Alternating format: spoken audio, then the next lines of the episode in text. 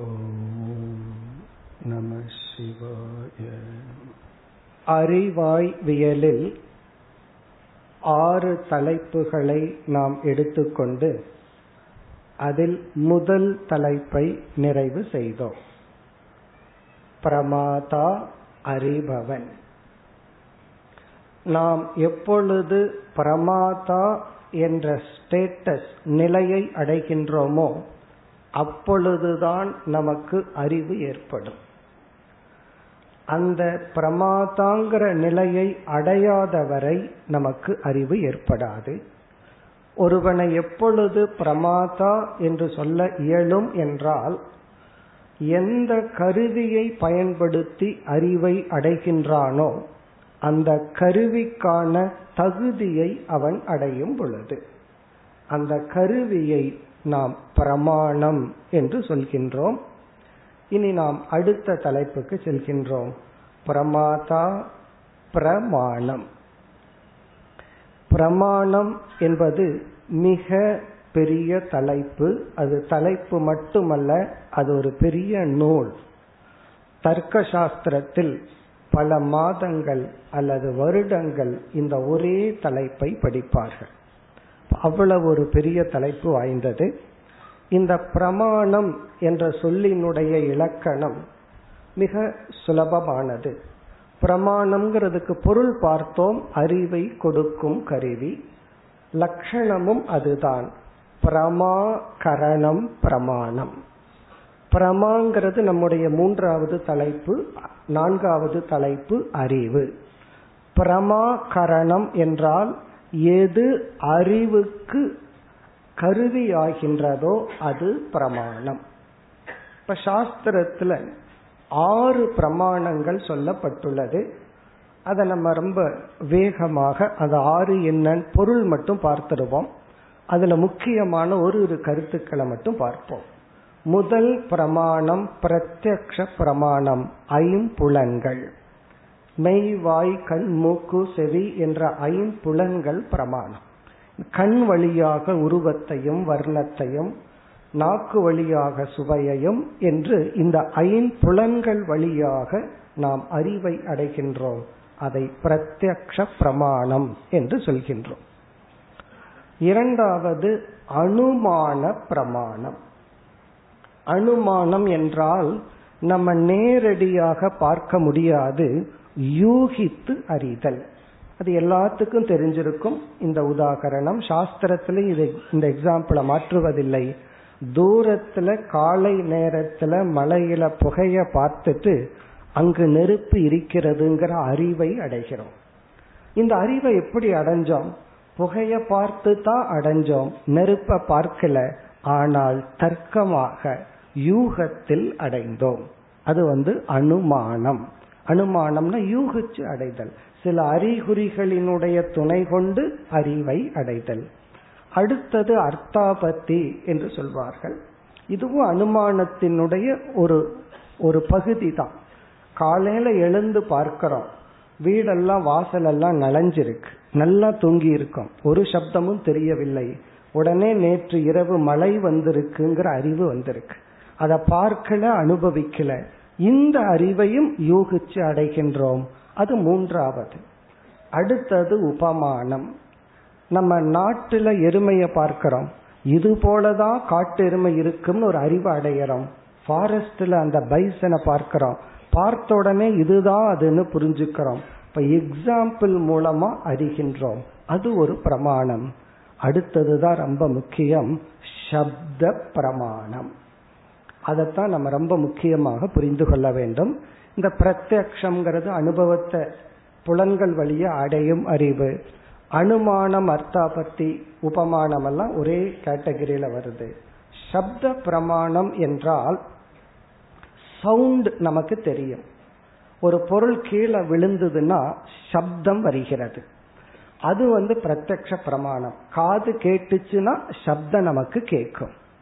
ஆனால் இந்த சப்த பிரமாணம் என்றால் ஒரு சென்டென்ஸ், ஒரு வாக்கியமாக ஒருவர் நம்மிடம் பேசும் பொழுது நமக்கு வர்ற அறிவு தான் சப்த பிரமாணம்னு சொல்றோம். சவுண்டு பிரத்யக்ஷ பிரமாணம். ஒரு சென்டென்ஸ், வாக்கியம் சப்த பிரமாணம். இப்ப ஒருவர் நம்ம இடத்துல ஒரு 10 நிமிஷம் பேசுறார். பேசிட்டு போனதுக்கு அப்புறம் நம்ம இந்த இடத்துல நினைச்சுக்குவோம் அவர் உண்மையத்தான் பேசுறாரு. ஒரு 10 நிமிஷம் நம்ம கிட்ட உண்மையை பேசிட்டு போனதுக்கு அப்புறம் நம்ம என்ன சொல்றோம், எனக்கு இவ்வளவு அறிவு கிடைச்சிச்சு, இவ்வளவு நாலேஜ் எனக்கு கிடைச்சதுன்னு சொல்றோம். அதுதான் சப்த பிரமாணம். இந்த சப்த பிரமாணத்துக்கு அவர் எந்த லாங்குவேஜை யூஸ் பண்றாரோ, மொழியை யூஸ் பண்றாரோ அது நமக்கு தெரிஞ்சிருக்கணும், கொஞ்சம் இலக்கணம் தெரிஞ்சிருக்கணும், அவர் அந்த சென்டென்ஸ்ல எது சப்ஜெக்ட், ஆப்ஜெக்ட், வெர்பு இதெல்லாம் தெரிஞ்சிருக்கணும். அப்ப அந்த மொழி ஞானம் இருந்தால் அவர் பேசும் பொழுது நமக்கு கிடைக்கின்ற அறிவு சப்த பிரமாணம். இந்த சப்த பிரமாணத்தை சாஸ்திரத்துல இரண்டாக பிரிக்கின்றார்கள், லௌகிகம், வேதம் என்று சொல். லௌகிக சப்த பிரமாணம்னா மற்றவர்களிடமிருந்து பெறுகின்ற அறிவு. இந்த சப்த பிரமாணத்தினுடைய இனி ஒரு பார்ட்டு தான் புக், புஸ்தகங்கள். புஸ்தகத்தை பார்த்து அறிவு அடைகிறோம், அது ஒருவர் அறிவை அடைஞ்சு அதில் எழுதி வச்சிருக்கார்கள், அதை ஒரு ஆசிரியர் எடுத்து சொல்லும் பொழுது அது சப்த பிரமாணம்.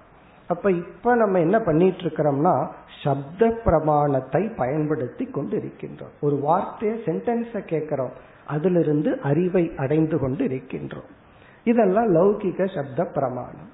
வைதிகம் அல்லது வேத சப்த பிரமாணம்னா வேதமும் நமக்கு சப்த ரூபமாகத்தான் அறிவை கொடுக்கின்றது. சிலதெல்லாம் நம்ம வெரிஃபை பண்ண முடியும், சிலதெல்லாம் வெறும் ஸ்ரத்தா தான். வேதம் சொல்லுது சொர்க்கம்னு ஒரு இடம் இருக்கு, இதை நம்ம வெரிஃபை பண்ண முடியாது. அதை நான் வெரிஃபை பண்ணணும் அப்படின்னா மினிமம் குவாலிஃபிகேஷன் என்ன, இறந்துதான் நம்ம போய் வெரிஃபை பண்ண முடியும்.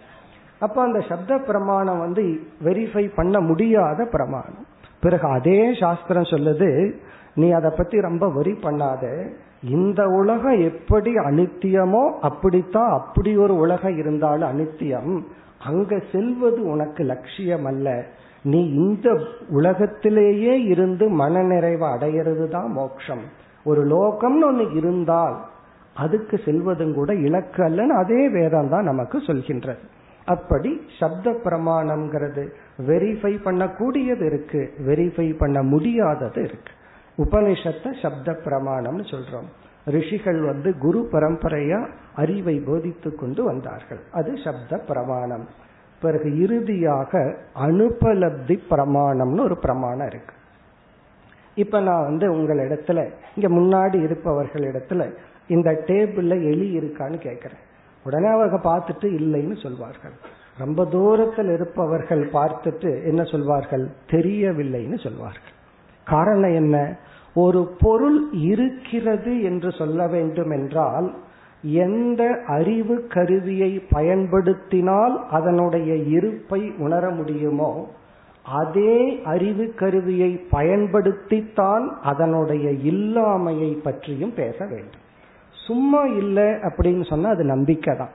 ஒன்று இல்லைன்னு எந்த பிரமாணமும் இல்லாம சொன்னா அது ஃபெய்த், அது அறிவுபூர்வமா சொன்னா அது ஞானம். இப்ப அனுபலப்தி பிரமாணம் என்றால் எந்த அறிவை கொடுக்கும் கருவியை பயன்படுத்தி ஒரு பொருளினுடைய இருப்பை நான் கூறுகின்றேனோ அதே அறிவை கொடுக்கும் கருவியை பயன்படுத்தினதுக்கு பிறகுதான் அதனுடைய இல்லாமைய பார்த்துதான் நான் இல்லை என்று கூற முடியும்.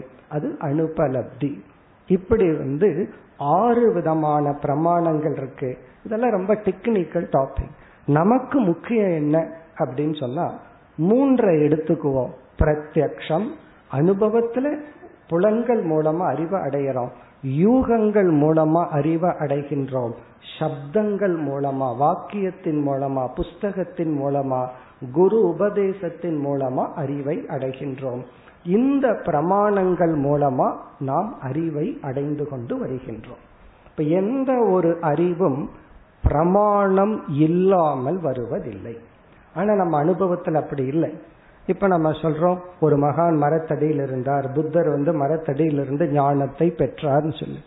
அப்ப நம்ம என்ன தோணுது, அப்ப எந்த குருவும் இல்லாம அப்படியே ஞானம் உதயமாகும் அப்படி நம்ம தவறா நினைக்கிறோம்.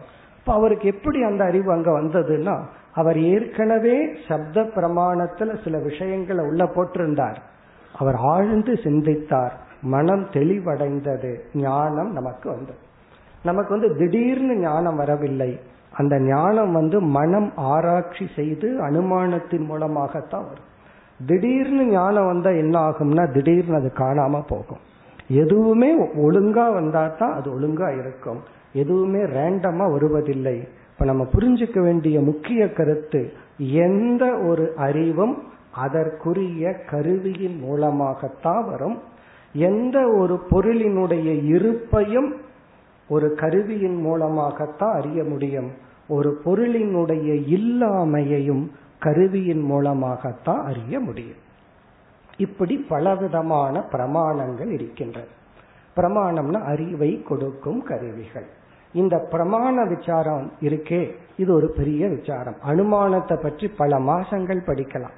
காரணம் என்னன்னா, நாம எப்படியெல்லாம் சரியா அனுமானம் பண்ணணும், யூகிக்கணும், ரிசர்ச் பண்ணணும், எப்படியெல்லாம் தப்பா அனுமானம் பண்றோம் என்றெல்லாம் ஒரு பெரிய விசாரம் இருக்கின்றது.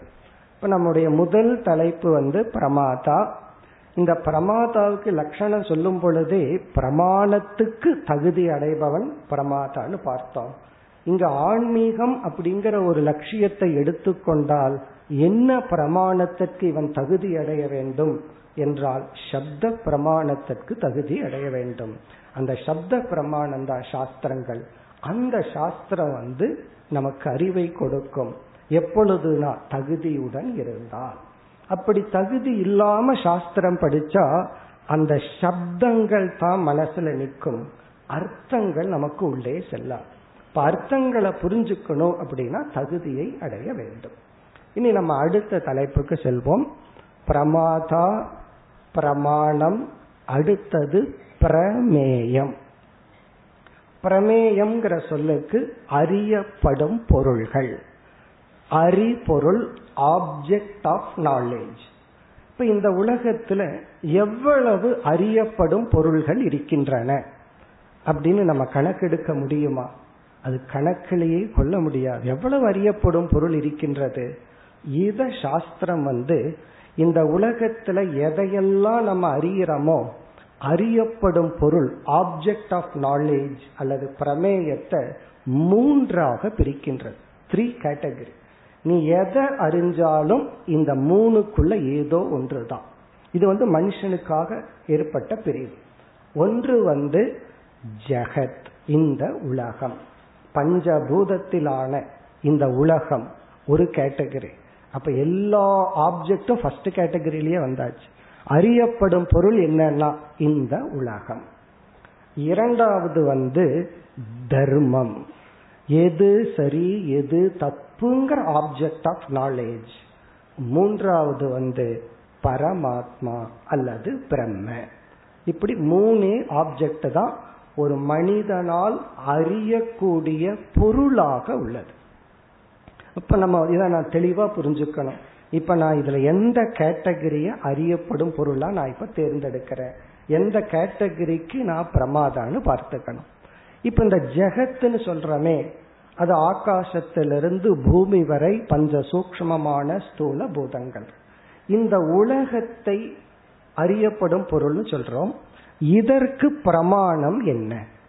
இந்த உலகத்தை பத்தி நம்ம தெரிஞ்சுக்கணும், உலகத்தை பத்தி ஒரு அறிவு நம்ம அடையணும்னா அதற்கு பிரமாணங்கள் ஆல் ஃபார்ம்ஸ் ஆஃப் சயின்ஸ். எல்லா சயின்ஸ், எல்லா விஞ்ஞானங்களும், அதாவது லிட்ரேச்சர்ல ஆரம்பிச்சு பிசிக்ஸ், கெமிஸ்ட்ரி, மேத்ஸ், எல்லா விதமான சயின்ஸ் அது உலகத்தை பற்றி அறிவை நமக்கு கொடுக்கிறது. அப்படி சொல்லும் பொழுது ஈவன் நம்மளுடைய உடல், நம்மளுடைய பாடி, நம்முடைய மனம், சைக்காலஜி, பாடி பயாலஜி எல்லாமே சயின்ஸ், ஆப்ஜெக்ட், வேர்ல்ட். இது உலகம். இது ஃபர்ஸ்ட் கேட்டகரி. இந்த உடலை பத்தி தெரிஞ்சுக்கணும் அப்படின்னு சொன்னா வேதத்துல போறதை விட இப்ப என்ன சயின்ஸ் இருக்கோ அதான் சொல்லும். மனசை பத்தி தெரிஞ்சுக்கணும்னா வேதத்துல சொல்லி இருக்கலாம், ஆனா வேதத்தினுடைய பிரைமரி டாபிக் அது அல்ல.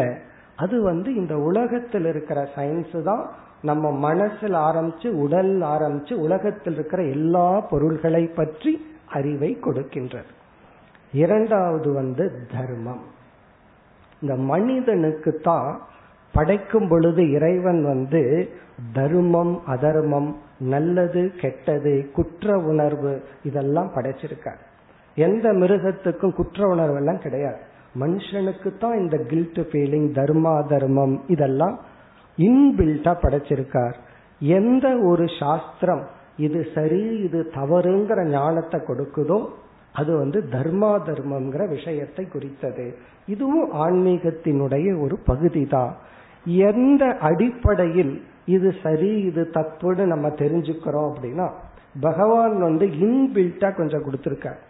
சிலதெல்லாம் இன்பில்ட் மெமரின்னு பார்ப்போமே, அப்படி இன்பில்ட்டா என்னன்னா, எனக்கு என்னுடைய உணர்வுக்கு எதெல்லாம் உகந்ததோ அதேதான் மற்றவர்களுக்கும் உகந்தது. எனக்கு உகந்தது எது இல்லையோ அது மற்றவங்களுக்கு உகந்ததல்ல. இத ஒரு பேஸா வச்சுட்டு சாஸ்திரங்கள், மகான்கள், மனிதர்கள், மற்ற மகான்களினுடைய உபதேசம் இதையெல்லாம் பிரமாணமா வச்சுட்டு தர்மா தர்ம ஞானத்தை அடைய வேண்டும். பிறகு அடுத்தது பிரம்ம பரமாத்மா, அதாவது ஆப்ஜெக்ட் ஆஃப் நாலேஜ் மூன்று தான்: உலகம், தர்மம், பிரம்ம. இந்த பிரம்ம பரமாத்மா பரம்பொருள் என்றால் சாஸ்திரம் அதுக்கு கொடுக்கிற ஃபர்ஸ்ட் டெஃபினிஷன் எது அழியா பொருளோ அது பரமாத்மா, அதுதான் பிரம்ம தத்துவம். அப்படிங்கிறதுல இருந்து எல்லாமே இது நீக்கப்படுகிறது. ஈவன் தர்மா தர்மங்க கூட காலத்துக்கு காலம் மாறிட்டு இருக்கு. எது மாறாமல் அப்படியே இருக்குதோ அதுதான் பிரம்ம தத்துவம். இந்த பிரம்ம தத்துவம் அறியப்படும் பொருள். அப்படி சாஸ்திரம் ஆரம்பத்துல அறிமுகப்படுத்துது. இந்த இடத்துலதான் ஒரு பெரிய சங்கடம் வருகின்ற. என்ன சங்கடம்னா, அந்த பிரம்மத்தை சாஸ்திரம் அறியப்படும் பொருள்னு சொல்லிட்டு பிறகு அதுக்கு கொடுக்கிற லட்சணம் பார்த்தோம்னா, இந்த பரமாத்மான்னு ஒரு தத்துவம் இருக்கே, அது முதல்ல நம்ம பிரமாதான்னு ஒருத்தனை சொன்னமே, அறிபவன் சொன்னமே, அது அறிபவனுடைய உண்மை சொரூபமாக இருக்கிறது. முதல்ல ஏதோ அறிபவனுக்கு அறியப்படும் பொருளா இறை தத்துவம் அறிமுகப்படுத்தப்பட்டு பிறகு சாஸ்திரம் என்ன சொல்லுது, அந்த அழியா பொருள், நித்திய வஸ்து, மெய்ப்பொருள் அறிபவனுடைய சொரூபமாக உள்ளது. அப்ப இந்த இடத்துல என்ன ஆகுதுன்னா, நம்ம அந்த பரமாத்மாங்கிற தத்துவத்தை உணரணும் அப்படின்னு சொன்னா அது நம் சொரூபமா இருக்கிறதுனால அது உணர்றதுக்கு கொஞ்சம் கடினமாகி விடுகிறது. ஏன்னா நம்மளுடைய டெண்டன்சி என்ன, நான் அறிபவன், இந்த அறிவை கொடுக்கும் கருவியை பயன்படுத்தி இந்த பொருள்களை அறிந்து கொண்டு வருகின்றேன். இந்த டெண்டன்சிலேயே போற நாம் பிரம்ம தத்துவத்துக்கிட்ட வந்த உடனே அது அப்படியே திரும்பி பார்க்க சொல்கிறது. அதனாலதான் சாஸ்திரத்துல ஒரு உதாரணம் சொல்வார்கள். குரு சாஸ்திரம் உபனிஷத் எதற்கு ஒப்பிடப்படுகிறதுன்னு சொன்னா, நம்முடைய முகம் இருக்கு, நம்முடைய முகத்தை நம்ம பார்க்கணும்னு ஆசைப்படுறோம். நம்ம எல்லாருடைய முகத்தையும் பார்த்துடலாம், ஆனா நம்முடைய முகத்தை நம்ம பார்க்கணும்னா நம்முடைய முகத்துக்கு அப்பாற்பட்டு ஒரு உதவி தேவைப்படுகிறது. நம்ம ஃபேஸ் நமக்கு யூஸ்லெஸ், நம்ம மூஞ்சிய பார்க்கறதுக்கு நம்ம மூஞ்சி பயன்படாது. அதுக்கு அப்பாற்பட்டு கண்ணாடின்னு ஒரு இன்ஸ்ட்ருமெண்ட் தேவைப்படுது. அதுல நம்ம அந்த ரிஃப்ளெக்ஷனை பார்த்து இப்படித்தான் நான் இருக்கிறேன் அப்படின்னு புரிஞ்சுக்கிறோம். அதே போல அந்த பிரம்மன் அப்படிங்கிற ஒரு தத்துவத்தை உணரணும்னா அதை காட்டி கொடுப்பதுதான் குருவும் சாஸ்திரமும். அவங்க புதுசா நமக்கு எதையும் கொடுக்கல, அவங்க ஒரு கண்ணாடி போல இருந்து நம்மையே நமக்கு காட்டி கொடுக்கின்றார்கள். அதனாலதான் நமக்கு அப்பாற்பட்டு ஒரு ஹெல்ப் தேவைப்படுது.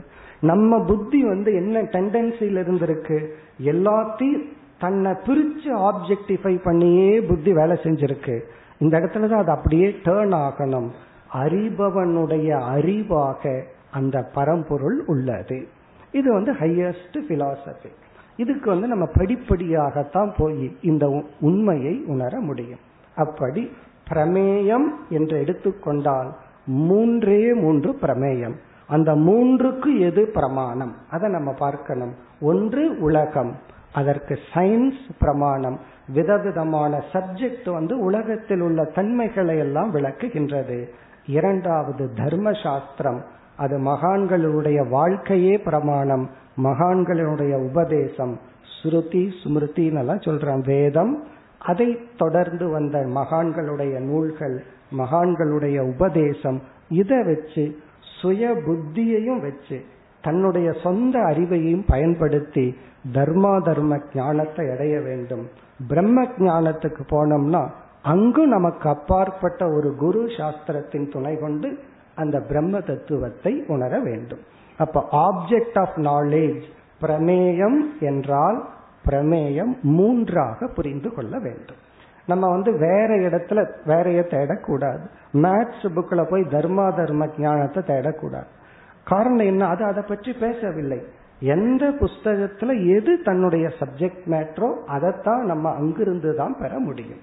இப்ப நம்ம பார்த்த கருத்து பிரமாதா அறிபவன், பிரமாணம் அறிவை கொடுக்கும் கருவி, பிரமேயம் அறியப்படும் பொருள்.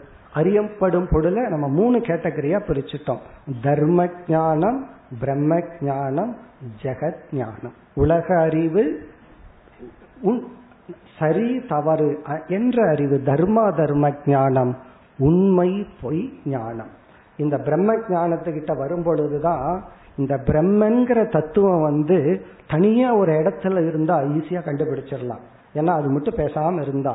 ஆனா இந்த பிரம்ம எங்க ஒளிஞ்சிருக்கு அப்படின்னா பொய்யுக்கு பின்னாடி ஒளிஞ்சிருக்கு. ஒரு கயிறை பேசாம இருந்தா கண்டுபிடிச்சிடலாம். ஆனா அந்த கயிறு பாம்புக்கு கீழே ஒளிஞ்சிருக்கும் போது கண்டுபிடிக்கிறது கஷ்டம். அப்படின்னா என்ன அர்த்தம், அதே கயிறை பாம்பா பார்த்துட்டு இருக்கோம், அது அந்த கயிறை கண்டுபிடிக்கிறது தான் கஷ்டம். பாம்பா பார்க்காம ஒரு கயிறை கண்டுபிடிக்கிறது சுலபம். ஏதோ ஒன்ன தொலைச்சிட்டோம், தேடி கண்டுபிடிக்கிறது ஈஸி. எதை பார்த்துட்டே அதையவே தேடுறமே, அதை கண்டுபிடிக்கிறது தான் கஷ்டம். அதனாலதான் அந்த பிரம்மத்தை உணரணும்னா இந்த ஜெகத்தை மித்தியா பொய் என்று உணர வேண்டும். இந்த ஜெகத்தில் இருக்கிற ஒவ்வொரு பொருள் இருக்கு இருக்குன்னு சொல்றமே, அந்த இருத்தல் பிரம்மத்தை சேர்ந்தது. ஒரு உணர்வு இருக்கே, அது அந்த பரமாத்மாவை சேர்ந்தது. அப்ப வேதாந்தத்தினுடைய ஃபைனல் டீச்சிங் என்னன்னா, இந்த உலகம் அசத்தியம் இல்லை, அனுபவத்துக்கு இல்லைன்னு சொல்லல. இந்த உலகம் இருக்கின்றது, அனுபவிக்கப்படுகிறது, ஆனால் அதற்கு பிரம்ம தத்துவம் ஆதாரமாக உள்ளது. இப்ப இங்கதான் பிரம்ம சத்தியம், ஜெகன் மித்யா அப்படிங்கிற ஒரு வேதாந்த கருத்து உபனிஷத் போன்ற சாஸ்திரங்கள் மூலம் பெறப்படுகிறது. இனி நம்ம அடுத்த தத்துவத்திற்கு செல்கின்றோம். பிரமாதா, பிரமாணம், பிரமேயம் முடிந்து விட்டது. அடுத்தது பிரமா. பிரமா என்றால் ஞானம், அறிவு. ஒரு பிரமாதா அறிபவன் பிரமாணத்தை பயன்படுத்தி, அதற்குரிய கருவியை பயன்படுத்தி, அதற்குரிய பொருளை இவன் தொடர்பு கொள்ளும் பொழுது, பிரமேயத்தை தொடர்பு கொள்ளும் பொழுது அவனுடைய மனதில் என்ன தோன்றுகிறதோ, என்ன எண்ணம் விருத்தி எண்ணம் ஏற்படுகிறதோ அந்த எண்ணத்தை பிரமா அல்லது அறிவு என்று சொல்கின்றோம். இப்ப நம்ம பார்க்க வேண்டித்தது அறிவினுடைய சில தன்மைகள், நாலேஜினுடைய சில ஆஸ்பெக்ட், அறிவை பற்றிய சில அறிவு. இதெல்லாம் தான் இந்த எபிஸ்டிமாலஜி அல்லது எஸ்டிமாலஜியில விளக்கப்பட்டுள்ளது. அறிவினுடைய அறிவு. இந்த அறிவினுடைய தன்மை என்ன என்றால் பல தன்மைகள் உள்ளது. முதல் தன்மையா சாஸ்திரம் சொல்வது ஞானம் ஞாபகம் ந காரகம். இது ஞானத்துக்கு கொடுக்கிற முக்கிய லட்சணம். ஞானம் அறிவு, ஞாபகம் ந காரகம். ஞாபகம் என்றால் அறிவு என்பது இருப்பதை காட்டி கொடுக்குமே தவிர, ஞாபகம்னா இருக்கிறத காட்டுவது, ந காரகம்னா எந்த பொருளையும் மாற்றி அமைக்காது. அறிவு எதையும் சேஞ்ச் பண்ணாது, இந்த செயல் தான் சேஞ்ச் பண்ணும். அறிவு இருக்கிறத காட்டி கொடுக்கும். அதனாலதான் சாஸ்திரத்துல என்னைக்குமே அறிவை பிரகாசத்துடன் ஒப்பிடுவார்கள். லைட்டுக்கும் அறிவுக்கும் உள்ள காமன் ஃபியூச்சர் என்னன்னா, லைட் இருக்கிறத காட்டி கொடுக்கும், அந்த பொருளை ஒன்றும் பண்ணாது, அதை மாற்றி அமைக்காது. லைட்னால ஒரு பொருள் கெட்டு போகாது. அது ஒண்ணுமே பண்ணாது, ஒரு பொருளை உருவாக்காது.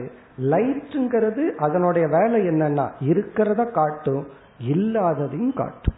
இப்ப இந்த வெளிச்சம் நம்ம எல்லாம் காட்டி கொடுக்குது, நம்ம எல்லாம் போனதுக்கு அப்புறம் இந்த லைட் இருந்துச்சுன்னா இந்த எம்டினஸ் அது காட்டி கொடுக்கும்.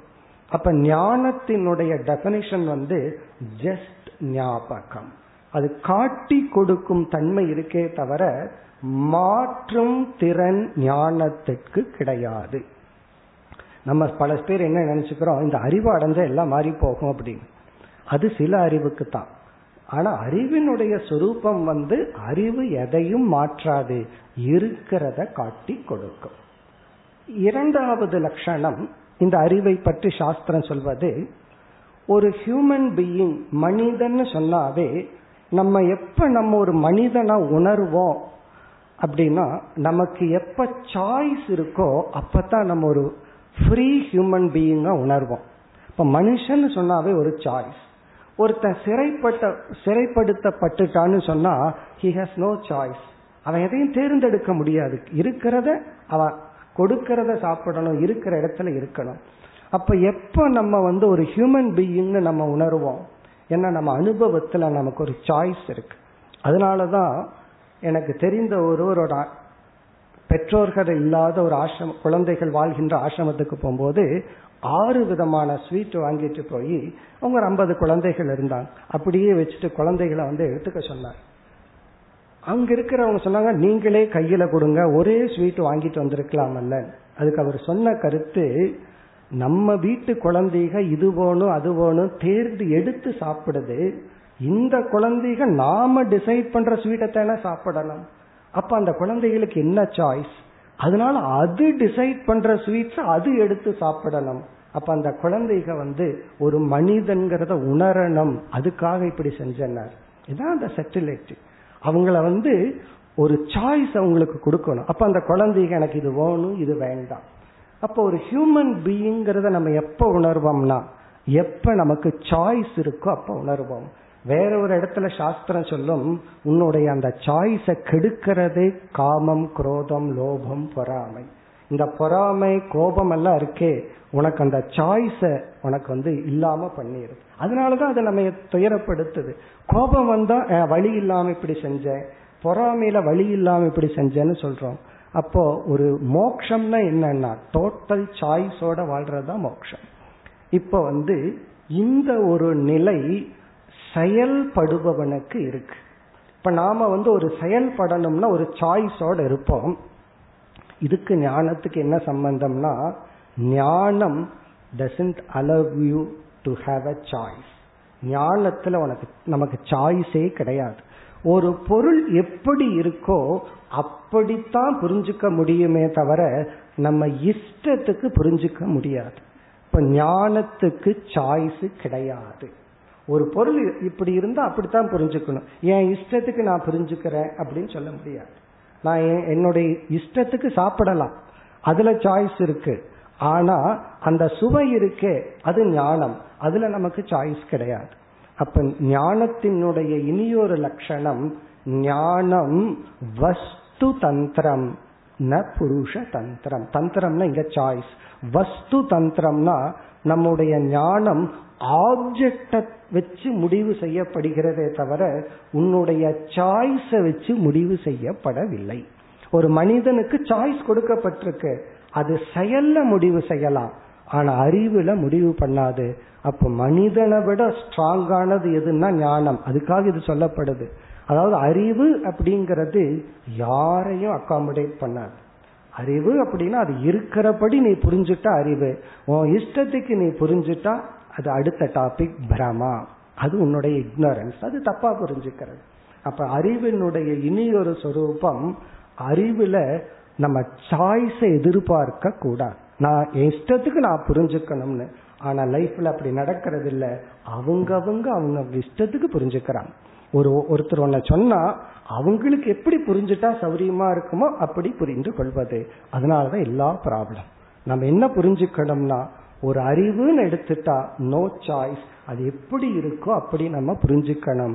அதை மாறும் பொழுதுதான் பிரமா, தவறான அறிவு வருகிறது, துயரம் தொடர்கிறது. இப்ப ஞானத்தினுடைய ஒரு முக்கிய லட்சணம் ஞானம் வஸ்து, வஸ்துனா ஆப்ஜெக்ட் ஆஃப் நாலேஜ், பிரமேய தந்திரம்னா டிபெண்டன்ட்.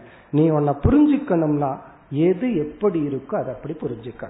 அது மட்டுமல்ல, ஒரு ஒரு மனுஷன் ஒரு ஒரு பீரியட்ல ஒரு கேரக்டரோடு இருக்கான், அவனை நம்ம அந்த டைம் அப்படி புரிஞ்சுக்கிறோம். 2 வருஷத்துக்கு அப்புறம் அவனுடைய குணம் மாறுது, நாம அந்த அறிவை மாத்தாம வச்சிருக்கிறோம். அப்ப அந்த அறிவு பொய்யாகி விடுகிறது. பிறகு அந்த அறிவை நம்ம மாற்றும் பொழுதுதான் அது உண்மை ஆகின்றது. அப்ப அறிவினுடைய சொரூபம் மனிதனுக்கு இருக்கின்ற சுதந்திரத்தை அறிவு கண்டு கொள்ளாது. உன்னுடைய சுதந்திரம் எல்லாம் உன்னுடைய ஆக்டிவிட்டிஸ்ல வச்சுக்கோ, கர்மத்துல வச்சுக்கோ, செயல்ல வச்சுக்கோ. நீ என்னிடத்துல வந்தா அந்த அறிவு என்ன சொல்லும்னா நான் எப்படியோ அப்படித்தான் புரிந்து கொள்ள வேண்டும். ஆனா லைஃப்ல அப்படி நடக்கிறது இல்ல. பல விஷயங்கள் நம்ம இஷ்டத்துக்கு நம்ம புரிஞ்சுக்கிறோம், உடனே அது அறிவுங்கிற கேட்டகரிக்குள்ள வருவதில்லை. இப்ப ஞானத்தினுடைய முதல் லட்சணமா சாஸ்திரத்துல என்ன பார்த்தோம்? ஞாபகம். அது இருக்கிறத காட்டி கொடுக்கும், வேற ஒன்று அது செய்யாது. ஞானத்துல சாய்ஸ் கிடையாது. கர்மத்துல சாய்ஸ் இருக்கு, ஞானத்துல சாய்ஸ் இல்லை. அதனாலதான் சில விஷயத்த நம்ம கண்ணை மூடிக்கிறோம், சில விஷயத்தை நான் சொல்லவே வேண்டான்னு சொல்லிடுறோம். ஏன்னா உள்ள போயிட்டா அதை ஜீர்ணிச்சுக்க முடியலன்னா நம்ம இக்னோரன்ஸை நம்ம விரும்புறோம், அதை எனக்கு தெரிந்து கொள்ளவே வேண்டாம் அப்படின்னு சொல்லி. பிறகு 3வது கருத்து, இந்த ஞானத்தை உபனிஷத்து பராவித்யா பராவித்யான்னு பிரிக்கின்றது. நாம் அடைகின்ற அனைத்து அறிவும் பராவித்யா அபராவித்யா. அபராவித்யான்னு சொன்னா பிரம்மத்தை தவிர மீதி எல்லா ஞானமும் அபராவித்யா, கீழான ஞானம், மோட்சத்தை கொடுக்கும் ஞானம் அல்ல. பராவித்யானா பரமாத்மாவை பற்றிய அழியாத பொருளை பற்றிய ஞானம். இதை நம்ம சுருக்கமா புரிஞ்சுக்கணும்னா அழிகின்ற பொருளை பற்றிய அறிவு, அழியாத பொருளை பற்றிய அறிவுன்னு புரிஞ்சுக்குவோம். அழியாத பொருளை பற்றிய அறிவு தான் பராவித்யா. பரான்னா மேலான அறிவு, அபராவித்யான்னா கீழான அறிவு.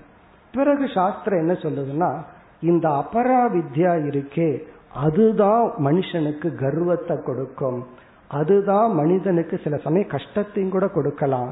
அது மோட்சத்தை கொடுக்காது. ஏன்னா இது எல்லாமே அழியக்கூடிய அறிவு, எவ்வளவு சாஸ்திர ஞானம் இருந்தாலும் அதெல்லாம் அபராவித்யா. பராவித்யாங்கிறது பிரம்ம ஞானம். இந்த பராவித்யா பிரம்ம ஞானம் இருக்கே அது நமக்கு எந்த விதத்திலையும் கர்வத்தை கொடுக்காது. ஏன்னா அது அத்வைத ஞானம். கர்வப்படுறதுக்கு யாரையாவோட கம்பேர் பண்ணா தானே கர்வம் வரும். அங்கு இரண்டற்ற அத்வைத ஞானம் என்று சாஸ்திரம் ஞானத்தை 2ஆ பிரிக்கும். இனி ஞானத்தை பகவான் பகவத்கீதையில வேறொரு கோணத்துல 3ஆ பிரிக்கிறார். சாத்விக ஞானம், ராஜச ஞானம், தாமச ஞானம்னு நம்ம மனசில் இருக்கிற அறிவே குணத்தின் அடிப்படையில பகவான் 3ஆ பிரிக்கிறார். இப்படிப்பட்ட அறிவெல்லாம் இருக்கே இதெல்லாம் சாத்விகமான ஞானம், இப்படிப்பட்ட அறிவு இருக்கே அது ராஜசம், இப்படிப்பட்ட அறிவு தாமசம். நம்ம ஒரு கதை எல்லாத்துக்கும் தெரிஞ்சிருக்கும். தர்மராஜா இந்த உலகத்துல எந்த கெட்டவனும் இல்லைன்னு சொன்னார். அவருடைய அறிவுல கெட்டவன் தெரியல. துரியோதனன் எல்லாத்தையும் பார்த்துட்டு சொன்னா நல்லவனே இல்லை அப்படின்னு சொன்னான். அப்போ துரியோதனன் இந்த உலகத்தை பார்க்கும் பொழுது ஒரு மனிதனிடம் தீய குணமும் இருக்கு நல்ல குணமும் இருக்கு. துரியோதனனுடைய புத்தி தீயதை மட்டும் பார்த்து முழுமையா தீயதே தான் உலகம் சொல்லிடுறான். தர்மராஜா நல்லதை மட்டும் பார்த்து நல்லதே உலகம்னு சொல்றார். அப்போ இந்த ஞானமே குணத்தின் அடிப்படையில் பிரிக்கப்படுகிறது.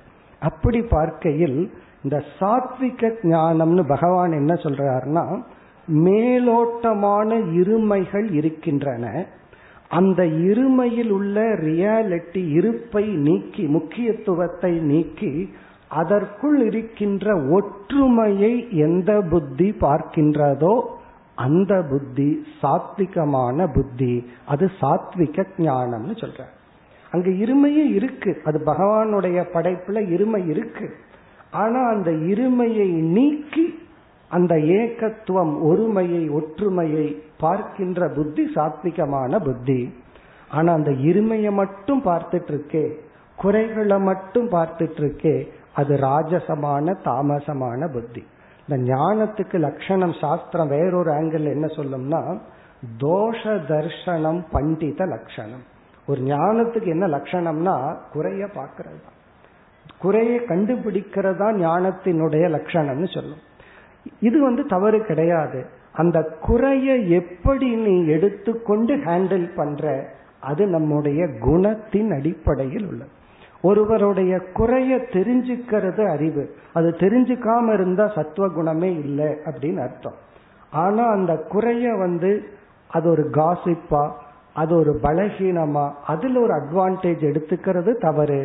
அந்த குறைக்கு நாம் அடிமையாகாமல் இருந்து ஒருத்தருடைய பலகீனத்துக்கு நம்ம பலியாகாம இருக்கிறது தான் அறிவு. அப்படி சாத்விகம் ராஜசம் தாமசம்னு பகவான் ஞானத்தை மூணா பிரிக்கிறார். ஏன் பிரிக்கிறார்னு சொன்னா, சாத்விகமான ஞானம்தான் இந்த மேலோட்டமான இருமைகளை பொய்யாக்கி அந்த ஒருமையை உனக்கு எடுத்து உரைக்கும். அப்போ உனக்கு சாத்விகமான ஞானம் வரணும்னா உன்னுடைய புத்தி சாத்விகமான புத்தி ஆகணும். இப்ப சத்துவமான புத்தி அடையணும்னா என்ன பண்ண வேண்டும்? பகவான் கடைசி பகுதியில ஆகாரத்துல ஆரம்பிக்கிறார். ஃபுட்டில் இருந்து இது சாத்விகமான உணவு, இது சாத்விகமான தவம், இது சாத்விகமான பொருள்னு சொல்லி எல்லாமே சாத்விகத்தால் ஆரம்பிச்சு நம்ம சத்துவத்தை பின்பற்ற பின்பற்ற நமக்கு சத்துவ குணம் ஏற்படும். சத்துவ குணம் ஏற்பட்டால் சாத்விகமான ஸ்ரத்த ஏற்படும். சாத்விகமான ஸ்ரத்த ஏற்பட்டால் சாத்விகமான ஞானம் ஏற்படும். அந்த ஞானம்தான் நம்முடைய மோட்சத்துக்கும் மேலான ஆனந்தத்திற்கும் காரணம் என்று இந்த அறிவினுடைய சில சொரூபம், அறிவினுடைய சில தன்மைகள் எல்லாம் சாஸ்திரம் விஸ்தாரமாக சொல்லப்பட்டிருக்கு.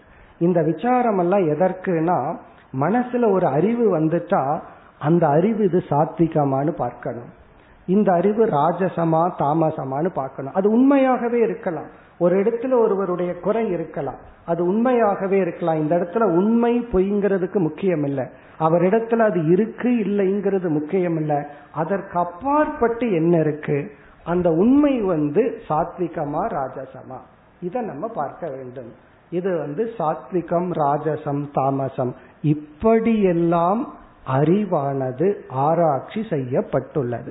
இங்க நம்ம ஒரு டிப்ஸ் மாதிரி தான் பார்க்க முடியும். இப்ப பிரமா அப்படின்னு சொன்னா அறிவு.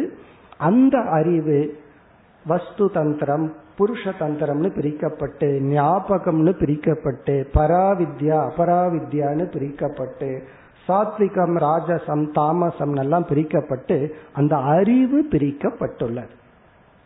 இனி நம்ம அடுத்த தலைப்புக்கு செல்கின்றோம். அது பிரமா. பிரமா என்பது அடுத்த தலைப்பு. இப்ப இதுவரைக்கும் நம்ம பார்த்தது பிரமாதா அறிபவன், பிரமாணம் அறிவை கொடுக்கும் கருவி, பிரமேயம் அறியப்படும் பொருள், பிரமா அறிவு. இனி பிரமா. இந்த பிரமா என்றால் தவறாக புரிந்து கொள்ளுதல். இத பத்தியும் நம்ம வேதாந்த சாஸ்திரத்துக்குள்ள போனோம்னா பெரிய விசாரம் செய்யப்படும். இத கியாதிவாதம் எல்லாம் சொல்லி எப்படியெல்லாம் நம்ம தப்பு தப்பா புரிஞ்சுக்கிறோம், நாம எப்படியெல்லாம் தவறான அறிவுடன் இருக்கின்றோம். இதுக்காகத்தான் இந்த எஸ்டிமாலஜிங்கிற சப்ஜெக்ட், இதற்காகத்தான். வெறும் அறிவை மட்டும் நம்ம அடைஞ்சிட்டு இருந்தா ப்ராப்ளம் இல்லை. ஆனா அறிவுங்கிற பெயர்ல நம்ம பல சமயம் தவறான அறிவை அடைந்து கொண்டு இருக்கின்றோம். அதுக்காகத்தான் இந்த சப்ஜெக்ட். இனி இந்த பிரமா அப்படின்னா என்ன, இதனுடைய லட்சணம் என்ன, நம்ம எப்படியெல்லாம் தப்பா புரிஞ்சுக்கிறோம், பிறகு அதை எப்படி கரெக்ட் பண்ணணும், அதுதான் நம்முடைய விசாரம். பிரமா அப்படிங்கிறதுக்கு சாஸ்திரத்துல அத்தியாசம்னு ஒரு வார்த்தையை பயன்படுத்துவார்கள். அத்தியாசம்னு சொன்னா அது இல்லாத இடத்தில் அதை பார்த்தல். வேதாந்த சாஸ்திரத்துல ஒரு பிரசித்தமான லட்சணம் அதஸ்மின் தத் புத்தின்னு சொல்வார்கள். அதஸ்மின்னா அது இல்லாத இடத்தில், தத் புத்தினா அதை பார்த்தல். அப்படின்னா என்ன, அது இல்லாத இடத்தில் அதை பார்த்தல். இதுலயே ஒரு கான்ட்ரடிக்ஷன் இருக்கு. அது இல்லாத இடத்துல எப்படி அதை பார்க்க முடியும்? அது அது இருக்கிற இடத்துல தானே அதை பார்க்க முடியும். அது இல்லாத இடத்துல அதை எப்படி பார்க்க முடியும்? இந்த ஒரு கான்ட்ரடிக்ஷன் தான் லைஃபே. நம்ம அது இல்லாத இடத்துல தான் அதை பார்த்துட்டு இருக்கோம். அது இல்லாத இடத்தில் அதை பார்த்தல், அதுதான் பிரமா.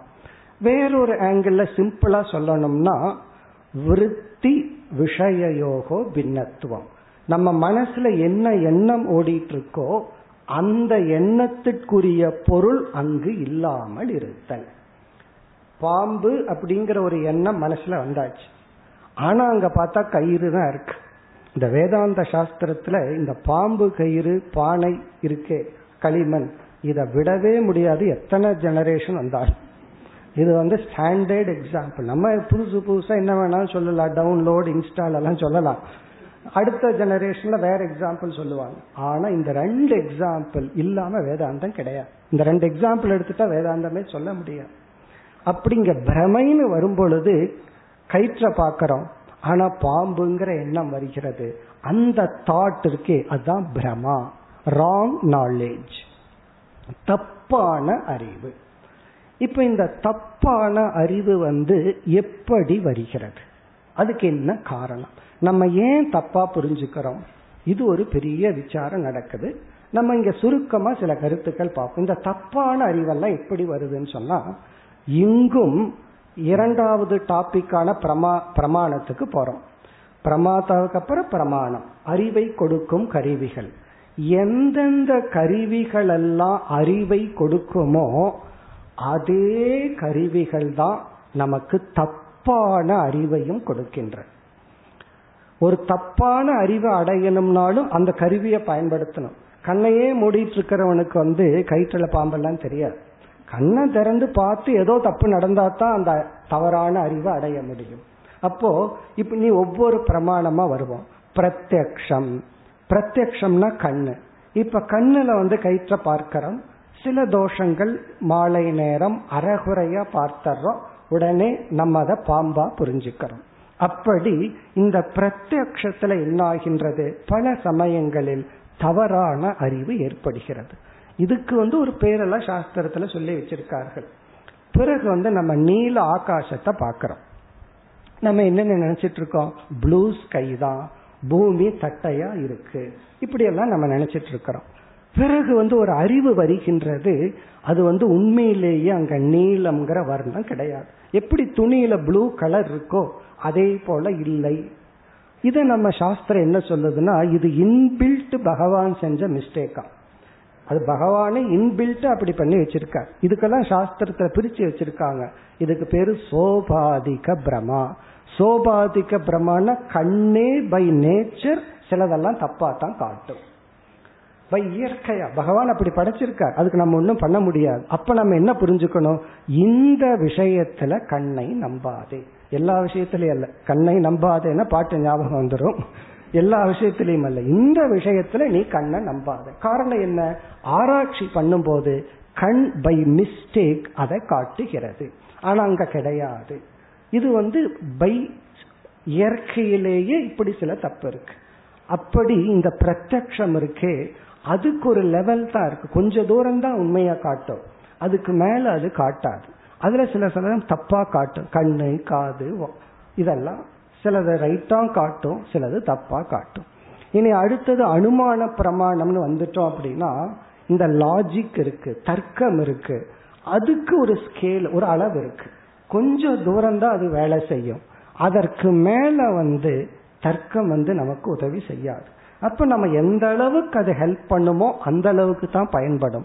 தர்க்கம் பை இட் செல்ஃப் டிஃபெக்டிவ். எப்படி கண் சில விஷயத்துக்கு உதவி பண்ணது, சில விஷயத்துக்கு உதவி பண்றதில்லை, அதே போல தர்க்கமும் சில விஷயத்துக்கு உதவி பண்ணும், சில விஷயத்துக்கு உதவி பண்ணாது. இந்த உதவி பண்ணாது இந்த குதர்க்கம்னு சொல்லுவோம். அதுக்கு ஒரு எக்ஸாம்பிள் சொல்வார்கள். கடவுள்னால அவர்னாலேயே தூக்க முடியாத கல்லை படைக்க முடியுமா முடியாதா, ஒரு கேள்வி. பகவான்னால அவர்னாலேயே தூக்க முடியாத கல்லை படைக்க முடியுமா முடியாதா, என்ன பதில் சொன்னாலும் ப்ராப்ளம். தூக்க முடியாதுன்னா கடவுள்னாலேயே செய்ய முடியாத ஒண்ணு இருக்கு. சரி படைச்சிடுவார் அப்படின்னா அவர் படைச்ச பொருள் அவரே தூக்க முடியாதுன்னு ஆயிரும். அப்ப என்ன லாஜிக் இருக்கு? அதனாலதான் பிரம்மசூத்திர விசாரத்துல ஒருத்தன் தர்க்க ரீதியா இறைவன் இருக்கிறார்னு நிலைநாட்ட முயற்சி பண்றான். சங்கரர் என்ன பண்றாருன்னா வேறொரு தர்க்கத்தை சொல்லி கடவுள் இல்லைன்னு நிலைநாட்டுறார். பிறகு என்ன நிலைநாட்டுறார்னா பை லாஜிக் இறைவனை நிலைநாட்ட முடியாது, தர்க்க ரீதியா இறைவன்கிற தத்துவத்தை நிலைநாட்ட முடியாது. அப்படி நிலைநாட்ட முடிந்திருந்தால் எப்பவோ யாரோ நிலைநாட்டி இருக்கலாம். இப்ப ரொம்ப வருஷமா ஜெனரேஷன் பூமி தட்டைன்னு நினைச்சிட்டு இருந்தது. யாரோ ஒருத்தர் சில லாஜிக் வச்சு கண்டுபிடிச்சிட்டு அது உரண்டைன்னு சொன்னாங்க. அதுக்கப்புறம் இன்னைக்கு வரைக்கும் ஏதாவது கன்ஃபியூஷன் இருக்கான்னா கிடையாது. ஆனா எத்தனையோ ரிஷிகள் கடவுளை உணர்ந்துள்ளார்கள், அவங்களும் கடவுளை பத்தி ஏதோ சொல்லிட்டு தான் போயிருக்காங்க. இன்னைக்கும் நம்ம கடவுள் விஷயத்துல சந்தேகம் இருக்கு. காரணம் என்னன்னா தர்க்கத்தில் அவர்கள் இறைவனை நிலைநாட்டி இருந்தால் அந்த கடவுள் எப்பவோ எஸ்டாப்ளிஷ் ஆயிருப்பார். அதே தர்க்கத்துல கடவுளை நீக்கி இருந்தால் கடவுள் எப்பவோ காணாம போயிருப்பார். அப்ப கடவுளை தர்க்கத்தினால நிலைநாட்டவும் முடியாது, டிஸ்மிஸ் பண்ணவும் முடியாது. அப்படின்னா என்ன, தர்க்கத்துக்குன்னு ஒரு ரேஞ்ச் இருக்கு, அவ்வளவுதான் வேலை செய்யும். அதற்கு மேல அது நமக்கு பொய்ய கொடுக்கும், உண்மையை காட்டாது. இது கடவுள் விஷயத்துல. ஆனா நம்ம லைஃப்ல எவ்வளவோ யூகங்கள் பண்றோம். யோசிச்சு பார்த்தா 90% தப்பான யூகங்கள் தான் பண்ணிட்டு இருப்போம். ஒருத்தர் இதெல்லாம் சாஸ்திரத்துல விசாரம் பண்ணிட்டு இருக்கு. ஒரு அம்மா கோபத்துல பையனை பார்த்து தொலைஞ்சு போன்னு சொல்லுது. இந்த வார்த்தைக்கு என்ன அர்த்தம்னா தொலைஞ்சு போன்னு அர்த்தம் கிடையாது. அதாவது நிந்தா நிந்தா அர்த்தம், அது அன்பினுடைய வெளிப்பாடு. அந்த நேரத்தில் அம்மா ஒரு சலிப்புல சொல்றது. ஆனா அந்த குழந்தை அந்த கோபத்தை பார்த்துட்டு அம்மா என்னை வெறுக்கின்றார். அப்ப அந்த குழந்தை ஒரு அனுமானம் பண்ணுது, என்னன்னா இந்த கோபம் வந்தா அம்மா என்ன வெறுக்கிறார். அப்ப அந்த குழந்தையினுடைய அனுமானம் தப்பு, அது அன்பினுடைய வேறு ஒரு வெளிப்பாடு. ஏன்னா பக்கத்து வீட்டு குழந்தை என்ன பண்ணாலும் வெறுப்பு வர்றதில்லை, ஏன்னா அன்பும் கிடையாது. அப்ப எங்க அன்பு இருக்கோ அங்க வெறுப்பு. அதனாலதான் சொல்லுவார்கள் அன்புக்கு ஆப்போசிட் வெறுப்பல்ல, இன்டிஃபரன்ஸ் சொல்வார்கள். அன்பினுடைய ஒரு எக்ஸ்பிரஷன் வெறுப்பு. அப்படி இந்த தர்க்கத்துல யூகத்துல பல தவறுகள் நம்ம செய்யறோம். சாஸ்திரம் என்ன பண்ணுதுன்னா அதையெல்லாம் ஆராய்ச்சி பண்ணி நீ தர்க்கத்தை ஒழுங்கா பிரயோகம் பண்ணி அதுல இருந்து அறிவை அடையதும் அறியாமையை அடையக்கூடாது. இனி அடுத்த முக்கியம் சப்தம், சப்த பிரமாணம். சப்த பிரமாணம்னா ஒருத்தர்கிட்ட ஒன்ன கேட்கறோம், புஸ்தகத்துல நம்ம படிக்கிறோம், இதெல்லாம் சப்த பிரமாணம். இப்போ ஒருத்தர் நம்ம இடத்துல 10 நிமிஷம் பேசிட்டு போறார், அதுல ஒரு 15 விஷயங்கள் நம்ம தெரிஞ்சுக்கிறோம். அவர் ஒரு பிசினஸ் மேனா இருந்து நம்ம ஏமாத்தணும்னு முடிவு பண்ணிட்டா அவர் போனதுக்கு அப்புறம் நம்ம மனசுல 15 பொய்ய உண்மைன்னு சுமந்துட்டு இருப்போம். அப்போ அந்த வார்த்தை என்ன பண்ணிருக்குன்னா அத்தனை தப்பான அறிவை மனசுல கொடுத்திருக்கு. ஒரு 10 நிமிஷம் ஒரு உண்மையை சொல்லிட்டு போனார்னா அந்த வாக்கியம் நமக்கு 10 உண்மை அறிவை கொடுத்துள்ளது. இந்த சப்தம் இருக்கே அதுதான் நம்ம அதிகமா ஏமாத்திட்டு இருக்கு. பல சமயங்களில் சிலர் நம்மிடம் பொய் சொல்லும் பொழுது அது பிரமாணமா நம்ம எடுத்துக்கொள்ளும் பொழுது அந்த பொய்யான கருத்தை கொண்டு அதை அறிவுன்னு நம்ம நினைச்சிட்டு வாழ்ந்துட்டு இருக்கோம். அதை நம்ம பிரிச்சு பார்க்க தெரிவதில்லை. அதனாலதான் சொல்வார்கள் you never know what it is, you like to know what you want. எது இருக்கோ அதை நீ தெரிஞ்சுக்கிறது இல்லை, எதை தெரிஞ்சுக்கணும்னு நீ விரும்புறையோ அப்படி நீ மனசுல நினைச்சுக்கிற. எனக்கு என்ன விருப்பமோ அதைத்தான் நம்ம அறிவா எடுத்துக்கிறோம். காரணம் என்னன்னா இந்த எமோஷன் இருக்கே அது இன்டலெக்டை விட பவர்ஃபுல்லா இருக்கு. அப்போ அந்த எமோஷன் இன்டலெக்டை வேலை செய்யாம அறிவை வேலை செய்யாம நம்ம இஷ்டத்துக்கு நம்ம விருப்பத்துக்கு புரிஞ்சுக்கிற மாதிரி பண்ணி நம்ம அதிகமா தவறான எண்ணங்களுடன் இருக்கிறோம். சப்போஸ் ஒரு ஏதாவது ஒரு டிடெக்டர் மாதிரி வந்துச்சுன்னு வைங்க, எங்க போனாலும் இப்ப அதுல வழியாத்தானே போறோம். அதுல போய் நம்ம புத்தியில் இருக்கிற ரைட் நாலேஜ் ராங் நாலேஜை பிரிச்சு காமிச்சா பல சமயங்கள்ல ராங் நாலேஜ் ஃபுல்லா இருக்கும், ரைட் நாலேஜ் எம்டியா இருக்கும்.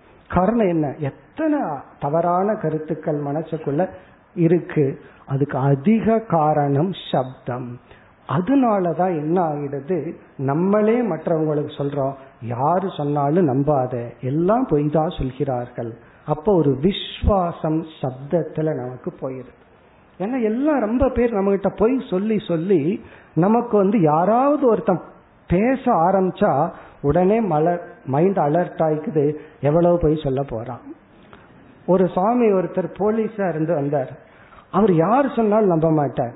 அவர் சொல்ல எனக்கு இந்த போலீஸ் புத்தி போக மாட்டேங்குது சாமிஜின்னு சொன்னார். ஏன்னா ஒரு போலீஸ் குற்றவாளியிடம் கேட்கும் போதே அவன் பேச ஆரம்பிக்கிறதுக்கு முன்னாடியே இவங்க முடிவு பண்ணியிருப்பான் அவன் போய் தான் சொல்ல போறான். அவன் எப்படி போய் சொல்றான்னு கேட்பாங்களே தவிர உண்மையை சொல்றானாங்கிற எண்ணம் வராது. அப்படி இந்த உலகம் பல சமயங்கள்ல நமக்கு பிரமைய கொடுத்து கொடுத்து நம்ம ஏமாற்றி ஏமாற்றி we lost the strength to trust. அது ஒரு strength, அது ஒரு power. நம்புறது ஸ்ரத்தை நம்பிக்கைங்கிறது ஒரு ஸ்ட்ரென்த். அதுவும் இல்லாம நம்மளும் அடுத்த ஜெனரேஷனுக்கு அதான் சொல்லி கொடுக்கறோம், யாரையும் நம்பாத, யாரு கொடுத்தாலும் அவங்க சொன்னா கேட்காத. இதுல சில உண்மையே இருக்கு. இது ஒரு அலர்ட் பண்றதுக்காக. இங்க பாயிண்ட் என்னன்னா, சப்த பிரமாணம் உண்மையான அறிவையும் நமக்கு கொடுக்கலாம், பொய்யான அறிவையும் கொடுக்கலாம். அதை விட வேடிக்கை என்னன்னா, பல சமயத்துல உண்மையான அறிவு உபனிஷத் தர்மசாஸ்திரத்துல கேட்டாலும் அதை நம்ம தப்பாவே புரிஞ்சுக்கலாம். காரணம் என்ன?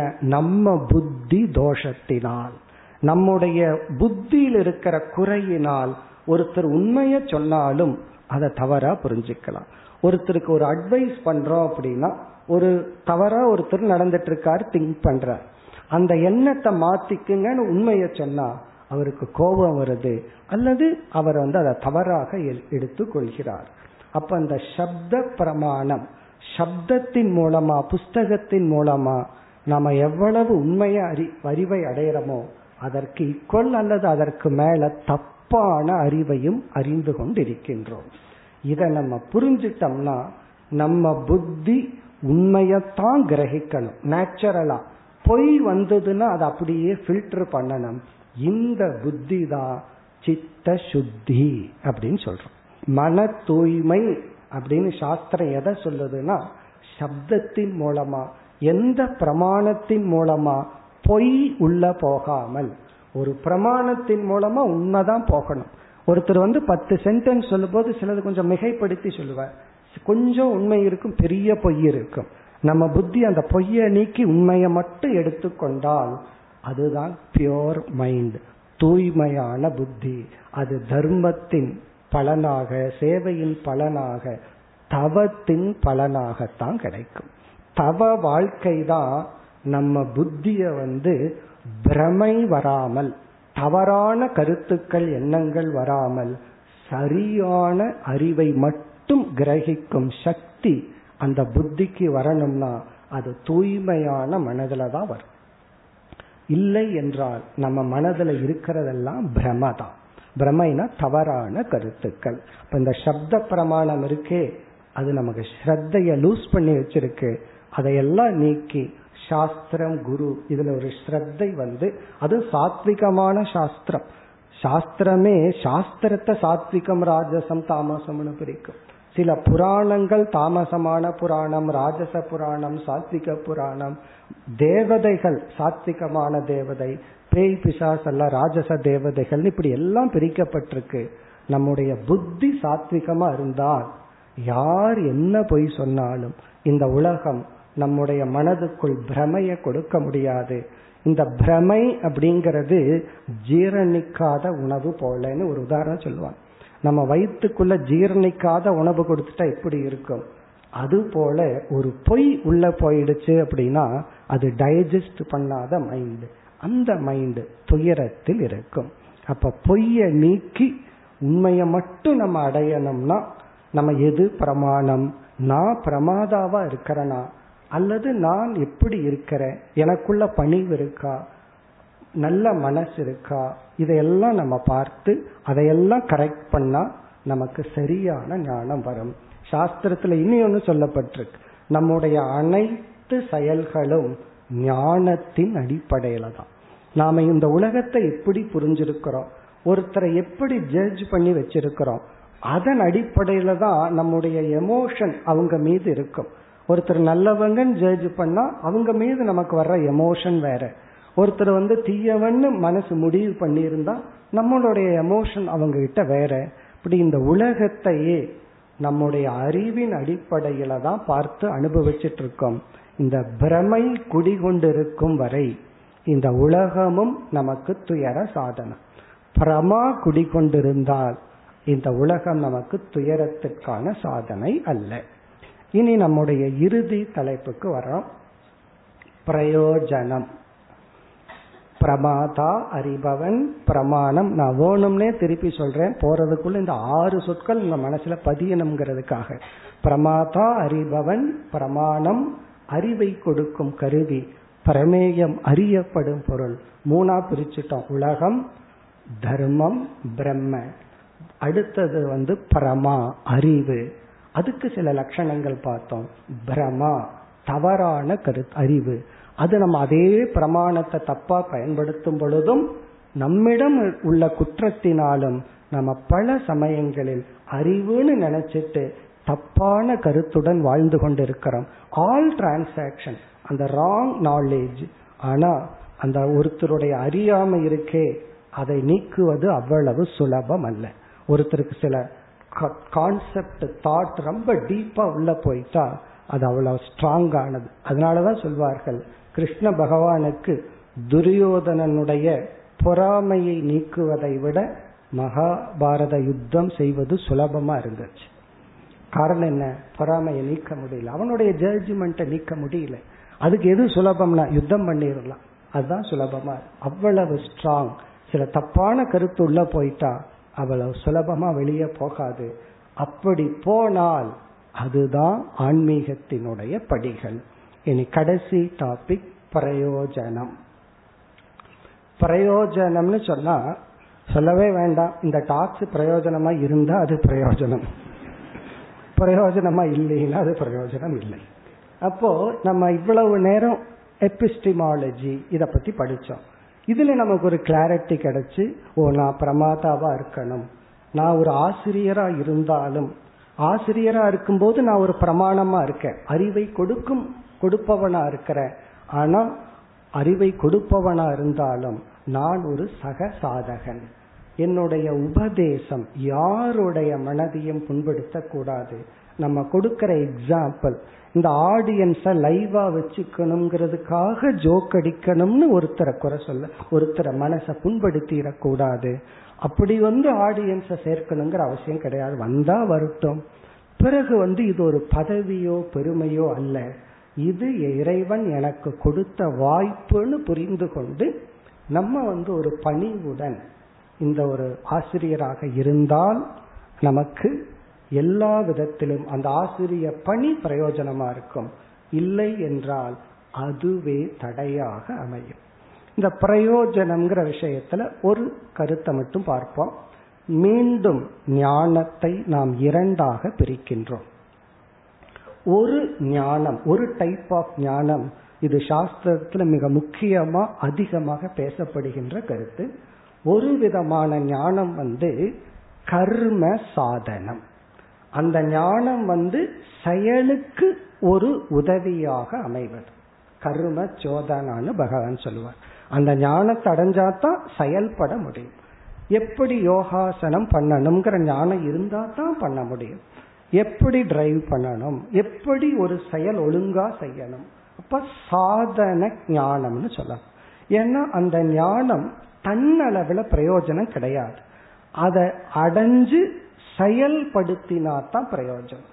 இப்போ உடல் ஆரோக்கியம் வேணும், மன ஆரோக்கியம் வேணும்னு சொல்லி நம்ம யோகாசனம் எல்லாம் எப்படி பண்றதுன்னு படிச்சு ரிசர்ச் பண்ணி PhD வாங்கி வச்சுட்டோம். உடல் ஆரோக்கியம் வந்துருமா? எவ்வளவு PhD பண்ணாலும் உடல் ஆரோக்கியம் வராது. இப்ப என்ன பண்ணா வரும்னா அதுல 2 ஆசனத்தை பண்ணனா போதும். நம்ம எவ்வளவு படிச்சோமோ அதுல கொஞ்சம் பண்ணனா போதும். அதனாலதான் விவேகானந்தர் சொல்வார், a ton of knowledge better than ounce of practice ன்னு சொல்லுவார். சும்மா டன்னா ஞானத்தை எடுத்து வச்சுக்கிறத விட கொஞ்சம் பிராக்டிஸ் பண்ணா அதுதான் பலனை கொடுக்கும். அதனாலதான் சாஸ்திரத்திலேயே சாஸ்திர நிந்தனை செய்யப்பட்டுள்ளது. நீ கழுத இந்த பொதிய சேர்த்து வச்சுக்கிற மாதிரி விஷயங்களை எல்லாம் கொட்டி வச்சுக்காத. நீ எவ்வளவு அறிவை அடிச்சு வச்சாலும் செயல்பட்டாதான் உனக்கு பிரயோஜனம். அப்படின்னு சொல்லி ஒரு விதமான ஞானம் தன்னளவில் பிரயோஜனப்படாது. அதை நம்ம ஏற்கனவே ஞான சுரூபத்துல பார்த்தோம். ஞானம் காட்டி கொடுக்குமே தவிர ஒன்றும் பண்ணாது. எப்படி செயல்படணும், எப்படி ஆசனம் பண்ணணும், எப்படி தியானம் பண்ணணும். அதனாலதான் சாஸ்திரம் படிச்ச உடனே ரொம்ப பேர் மனசுல எல்லாம் தெரியுது, ஒரு பிரயோஜனம் இல்லை, எல்லாம் தெரியுது, செயல்படுத்த முடியவில்லை. ஏன்னா எல்லாம் தெரிகிறது ஞானம் அதுதான் செய்யும், தெரியதான் ஞானம் வைக்கும். ஞானம் வந்த உடனே பிரயோஜனம் வராது. அந்த ஞானம் செயல்படுத்தினால் அது பலனை கொடுக்கும். சில பேர் குருவா இருந்துட்டு டீச் பண்ணிட்டே இருப்பாங்க, சிஷ்யங்கள் செயல்பட்டு ஆரோக்கியமா இருந்துட்டு இருப்பாங்க. இவரு சிஷ்யனா குருவா இருந்து இருந்து நோய்வாய்ப்பட்டு இருமலோட சொல்லி கொடுத்துட்டு இருப்பார், அவன் ஆரோக்கியமா இருப்பான். காரணம் என்ன? செயல்பட்டவன் பயனடைகின்றான். இப்படி பண்ணணும் இப்படி பண்ணணும்னு சொல்லிட்டு இருக்கிறதுனால அவருக்கு பயன் இல்லை. சில பேர் ரொம்ப டிசிப்ளினா இருக்கணும்னு சொல்லிட்டு அதை டீச் பண்ணியே லைஃப் டிசிப்ளின் இல்லாம போயிடும். அப்போ நாலேஜ் செயல்பட்டால் தான் பலன். அது ஒரு டைப் ஆஃப் நாலேஜ். இனி ஒரு type of knowledge knowledge itself gives பலன். அந்த அறிவே பலனை கொடுக்கும். அது எப்பொழுதுனா அது நம்ம ஏற்கனவே அடைந்திருந்தால். ஒன்றை நம்ம ஏற்கனவே அடைஞ்சிட்டோம், தெரியாம கஷ்டப்பட்டுட்டு இருந்தோம்னா அந்த அறிவே பலனை கொடுக்கும். அதுக்கு எக்ஸாம்பிள் என்னன்னா, கர்ணன் தன்னை யார்னு தெரிஞ்சான், பலனை அடைந்தான். அதற்கு முன்னாடி எவ்வளவு வேதனைப்பட்டுட்டு இருந்தான். அதுக்கு முன்னாடி அவனையெல்லாம் தேரோட்டின்னு சொன்ன வேதனை. இந்த நாலேஜுக்கு அப்புறம் யாரெல்லாம் அவனை தேரோட்டின்னு சொன்னாங்களோ அது அவனுக்கு ஒரு பெரிய ஜோக்கா இருந்திருக்கும். காரணம், ஞானம் உடனடியாக பலனை கொடுக்கும். அப்படி ஞானத்தை இரண்டா பிரிக்கிறோம். பல சமயங்கள்ல ஒரு விஷயத்தை தெரியாம கஷ்டப்பட்டுட்டு இருப்போம், ஒருத்தருடைய ஆட்டிடியூடை தவறா புரிஞ்சுட்டு கஷ்டப்பட்டுட்டு இருப்போம், சந்தேகப்பட்டுட்டு கஷ்டப்பட்டுட்டு இருப்போம். அந்த அறிவு வந்த உடனே நம்ம சந்தேகத்தினாலதான் இத்தனை ப்ராப்ளம்னு பலனை கொடுக்கும். அப்படி ஞானம் இரண்டு விதம். செயல்பட்டு பலனை கொடுப்பது, செயல்படாமல் ஞானமே பலனை கொடுப்பது. இதை நம்ம பிரிச்சு புரிந்து கொண்டு சரியான ஞானத்தை அடைந்து பிரமையை நீக்கி நம்முடைய வாழ்க்கை அமைந்தால், இந்த வாழ்க்கையே ஒரு சாதனை தான். லட்சியம்னே ஆக்சுவலி ஒண்ணு கிடையாது. இந்த வாழ்க்கையே ஒரு டெஸ்டினேஷன், இந்த பயணமே ஒரு டெஸ்டினேஷன். இந்த ஹிமாலயாஸ்ல ஏதோ பத்ரிநாத் கேதார்நாத்னு வச்சிருப்போம், அந்த லட்சியம் பெருசல்ல, அந்த பாதையே லட்சியம்தான். அந்த போற பாதையே அழகா இருக்கும். அப்படி உண்மையிலேயே வாழ்க்கையில லட்சியம் ஒன்னு இல்லை, அந்த வாழ்க்கையே லட்சியம்தான்.